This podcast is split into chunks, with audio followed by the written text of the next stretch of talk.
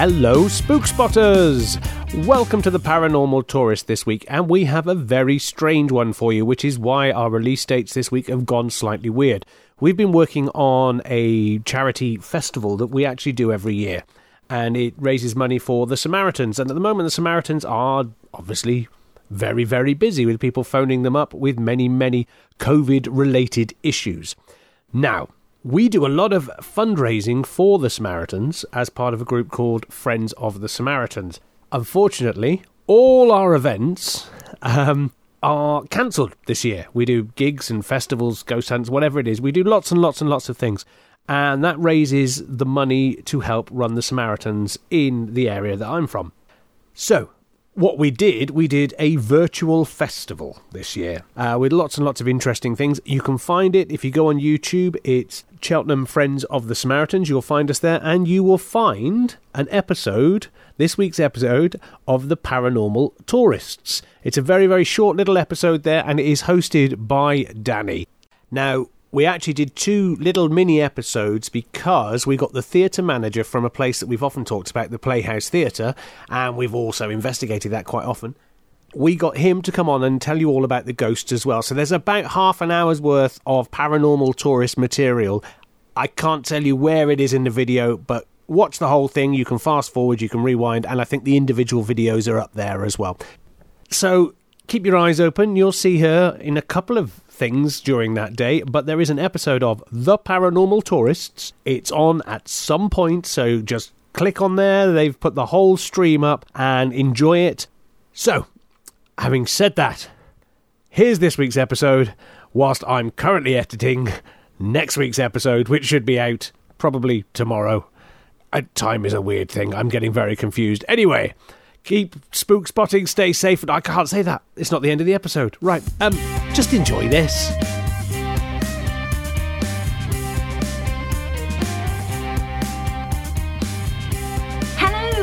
And welcome to the Paranormal Tourist. I am not your host, Tom Jordan, and I am not your paranormal expert, Ross Andrews. I am the other one. I am Danni Magellan, and I am here for a mini episode of Paranormal Tourist for the first virtual Cheltenham Craft Beer Festival. Now, today I'm going to be talking about a couple of places that you can go and visit to do some spook spotting. Now, the information you'll be pleased to know does not come from um, Amazing Spooks and Mysteries, nor is it from an episode of Strange But True. Our paranormal expert Ross Andrews may not be here, however, he has provided us with the information I'm going to relay to you. However, if you are going to these places, please bear in mind we are still in Lurgy lockdown and therefore please maintain all social distancing rules. Please, if you are taking any picnics or drinks or anything else with you, please take your rubbish away. Don't touch anything, wash your hands, and um, ideally wear a mask if you can. Okay, let's get started. Our first place is Bishop's Cleeve. One gentleman who would consider himself of sound mind saw a phantom in the church and he witnessed whilst taking communion. This particular act of worship requires you to kneel down at an altar, which this witness's wife and daughter were doing. He, however, was patiently standing with his son, waiting until it was their turn. His wife was kneeling with about 14 other people from the congregation, and he noticed there was someone kneeling there who was rather unusually dressed. The figure appeared to be wearing what looked like a smock like coat with a white collar. The coat had a belt around it, and rather surprisingly, the character had old style knee breeches and black silk stockings. Suffice to say, this character most certainly looked out of place, for rarely do you have fancy dress communion. You do get some strange religious orders that wear all sorts of costumes and outfits that somehow make them more devout, so our witness put it down to a rather eccentric order of some sort. This pilgrim father type of figure left his mind as he then took his turn. Medical history written up in a book for all to see. I will say that it ended in one person being hospitalized, hospitalized for his own mental health. We always say that no one has ever been harmed by a ghost, but beware if you are on the edge of a nervous breakdown, ghost hunting may not be the hobby for you. Bishop's Cleeve is a uh, lovely little town just outside Cheltenham that you can um, go and visit. It's a beautiful area in the Cotswolds uh, and plenty of areas to walk, and the church is in the centre of town. Like we say, please adhere to social distancing and be respectful of the area and the church, um, and don't leave any litter or, or do any damage whilst you're there. Don't touch anything, and if you do, please wash your hands. Now, our second story is from Pittville Lake, the White Lady specifically.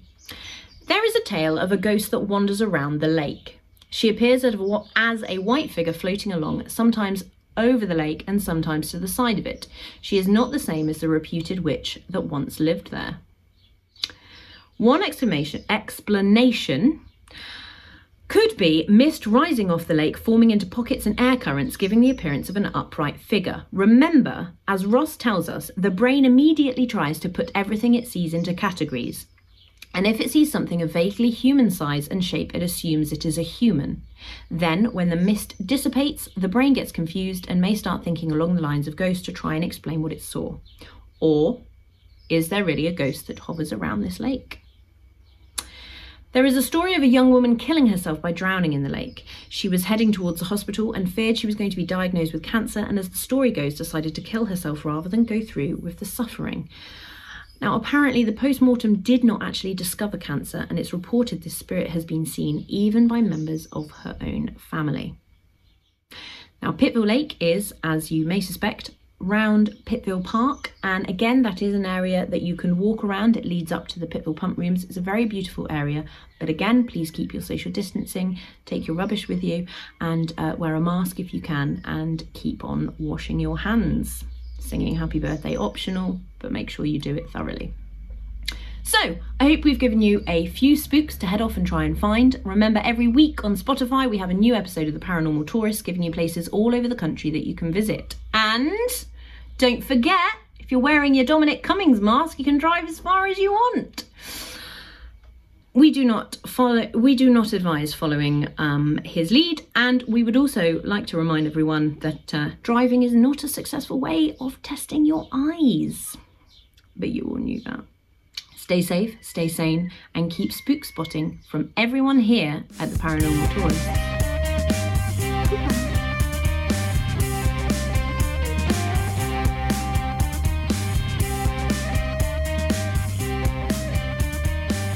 Thank you, Danni. And now we're going to welcome somebody else. It is the theatre manager from the Playhouse Theatre telling us all about the spooks there. It's Paul Scott.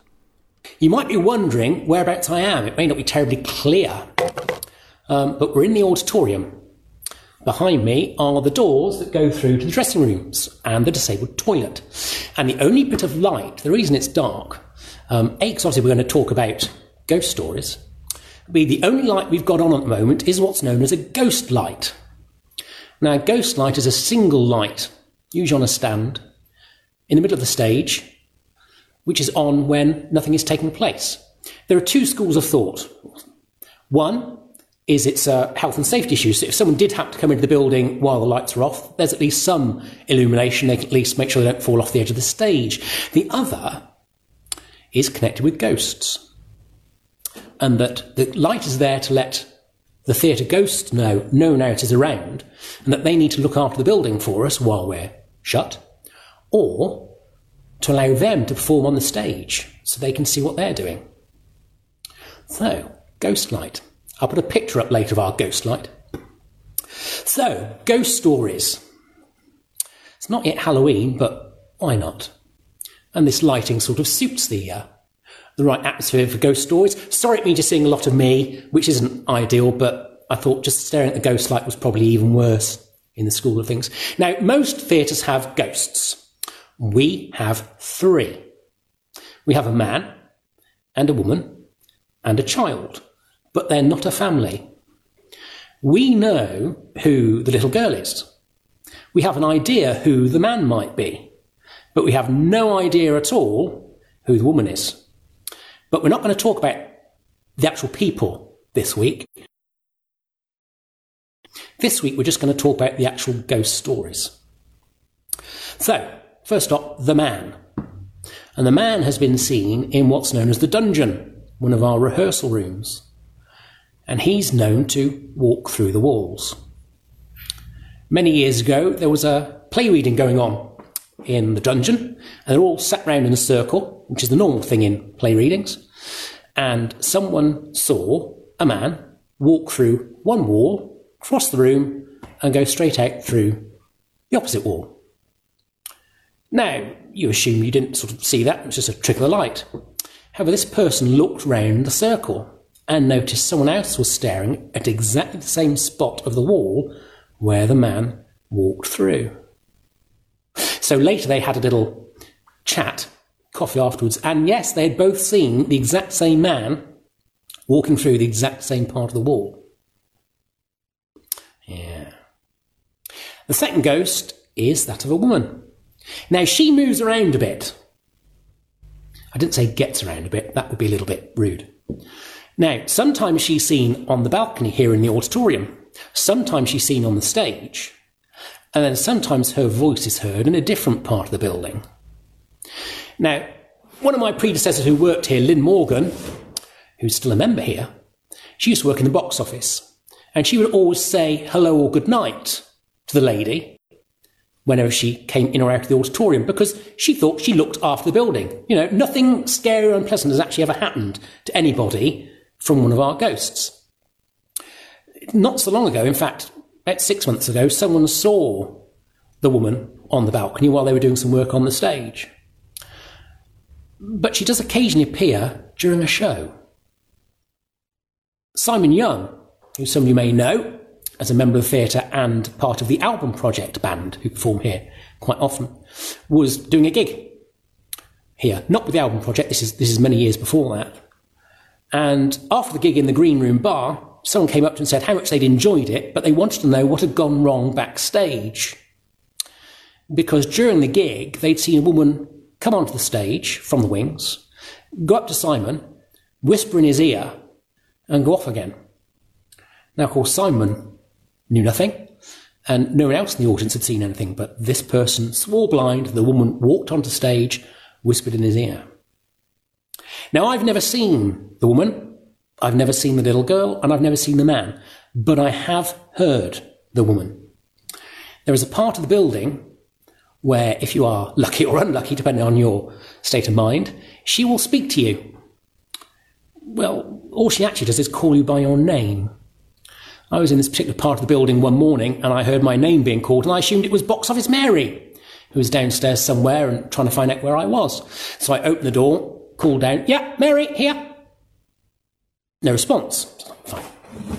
So I go back in the room, start typing it, and again I hear my name called a second time. So again, open the door, call out for Mary. Nothing, because Mary was the only other person in the building. Back to work. Third time, my voice this voice, my name again, just my Christian name. So this is silly. So I go downstairs. Oh, Mary's not down there. Okay. So I go through the box office and there's Mary on the phone. So I wait for Mary to get off the phone and say, What did you want? And she said, What do you mean? I said, Well, I heard you calling me. She went, No, I've been in the box office the last 20 minutes. Now that was odd. And not long after that, I spoke to a few other people who said they've had exactly the same experience in the same part of the building and heard a woman's voice calling them by name when there was no one else around at all. Weird. Oddly enough, we occasionally do ghost hunts around the building overnight. And there's one part of the building that people never, ever like. And we run them quite scientifically, actually, so different groups never pass another in the building at the same time. So no one can say, oh, I felt that, or I saw that, or I heard that. There is one part of the building that every single person doesn't like or say feels very odd. I'm not telling where it is because you might want to come. And in fact, once we reopen, we're going to do a few of those, and we're going to do one on Halloween.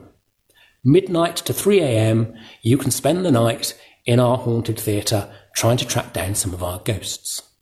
We'll tell you more about that nearer the time. The third ghost is a little girl, and the little girl is seen quite often. She's the most frequently seen of our ghosts. Sometimes she's seen on the front of the stage, towards the gentleman's toilet. So, stage right, towards the front on the apron. And there have been occasions where people have seen her during a performance. And ushers can talk of several occasions where, on the way out, they say, you know, thank for coming. Did you enjoy the show? And been told that they enjoyed the show very much, but they didn't understand the significance of the little girl who was sat on the front of the stage throughout the whole of the second half. That's happened quite a bit. There have also been occasions where she's seen in the entrance to stage manager's corner, which is just round, round from me here. The last time that happened was during Jekyll and Hyde by the Cotswold Savoyards. And there's a guy operating the follow spot who didn't know the history of the building at all or any of the ghosts. And he was wearing earphones and a mic to talk to the stage manager and came through saying, Jill, will you tell whoever sat right by the curtains to move? Because if I can see them, the people in rows A and B can. Now, Jill, who was stage manager at the corner, looked there was no one there. I was behind her. I was crew for the show. There was no one there at all. We were all in black, so we couldn't be seen. So she goes back, What do you mean? There's, there's no one there. And he insisted that he could see what appeared to be a little girl sat three, three four feet in front of me where I was in the wings. No one there as far as we could see. Now we know who she is. And we'll talk more about her next week. Lillian. She was 11. Unpleasant what happened to her. So those are our three ghosts, and we might talk about ghost hunts. Now, say, nothing unpleasant has happened to anybody, but there have been seven deaths in this building. There's a possible eighth, but there's seven definite deaths, and we'll talk about those next week. But say, nothing unpleasant has happened, and apart from the one part of the building people don't like, no one ever feels uncomfortable. I've been here at three o'clock in the morning on my own, on my own as I am now. Never feel safe. Never feel unsafe. I feel perfectly fine. None of our ghosts do anything nasty. They look after the building for us. Um, but some people don't like it we had an occasion once where, before the refurbishment, a guy turned up with a big box delivery that needed to go in the auditorium and uh, got to the auditorium doors and he literally froze, put the box down, said, not going in there, went. Didn't even wait for a signature. He was just really unhappy, got out the building as soon as he could. And when we did the refurbishment, part of the thing we had to do was, was change the ceiling. And you know how high up that is. And there were some guys up on a very tall scaffold platform. As they removed one of the panels from the ceiling, a hangman's noose fell out on them. And this guy, who was about six foot tall and about four foot wide, uh, screamed like a woman. Absolutely terrified him. The weird thing is, we've got no idea how that noose got there because you know exactly how high that ceiling is. So, how on earth did someone get up there without a very, very, very tall scaffold tower or a very, very, very, very, very tall pair of step ladders to put hangman's noose in our ceiling. Weirdly, a year after that, the news disappeared. We don't know where it's gone, who's taken it, one of those strange things. We had another chap in doing electrical testing about five years ago, and he was in the building, going around all the rooms, testing all the light fittings, equipment, plugs, the whole lot, PAT testing. And he was in one particular part of the building. And after he finished, he came down to the auditorium to do some work on the stage. And I brought him a cup of tea and he said, Something really weird about that other room I was in. And I said, What do you mean? And he said, Well, all the time I was doing the PAT testing, I felt like someone was staring at me, like eyes in the back of my head, and I kept turning around. There's no one there, but just had this feeling I was being watched. I said, Oh, okay. He said, But I, I worked out what it was. He said, I could hear someone moving around in the room below, like moving furniture or something. And obviously I was hearing that and thinking there was someone here. And I said, Which room? And he said, Well, the room directly below. I went, Ah, right. My office. Went, oh, is it? Yeah. Different office than I have now, but. And I said, There's a problem with that. I'm the only one with a key, and for the last half an hour, I've been down the back alley spraying the weeds. And it's the only time in my life I've ever seen someone literally turn white. Absolute ashen white within a second. And he was really uncomfortable for the rest of the day carrying on around the building. So, those are the ghost stories. I'm sure some of the members out there probably have got their own. And if they have, email me and we'll, we'll add them in.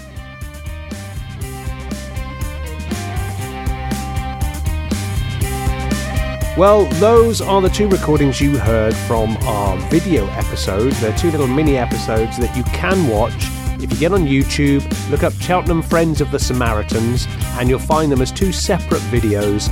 Paul talks a bit more. There's some in- very interesting ending to his video, and uh, you'll find us on there. Once you've done that, come back because we'll hopefully by then have released our next episode. And I'm very, very excited about that because our next episode is all about the weird and wonderful things. Beginning with B, yes, we're back to our alphabet series, and we've got rid of the A's, we're on to B's. And lovely timing that this is, we're going to be talking about Barnard Castle. And if you have no idea why I'm finding that fantastic, listen to the listen to next week's episode. So keep. St- I can't talk today. So stay safe, keep sane, and keep spook spotting. Goodbye.